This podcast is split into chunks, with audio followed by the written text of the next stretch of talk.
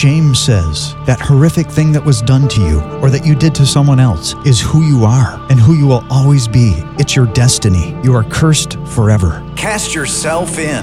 Anna, a Muslim in Africa, secretly went to see a Muslim spiritual leader to help her heal from shame. The wounds of being sexually abused as a teenager had crippled her. She was tired of hiding, but if she let her family know, she would bring shame on them. The Muslim leader didn't know what to say. As she walked home, she passed a house with a sign that read, Jesus is love. The next day, she failed a final exam at school and thought about taking her life. That night, Jesus came to her in a dream. So the next morning, she went to the Jesus house. A woman gave her the film Magdalena, Released from Shame. As she watched, Jesus' love healed her shame, and Anna put her faith in Jesus. Now, she's sharing the love that shatters the lies of shame with her family and friends. Jesus is pouring out his love in the Muslim world. Join him, frontiersusa.org.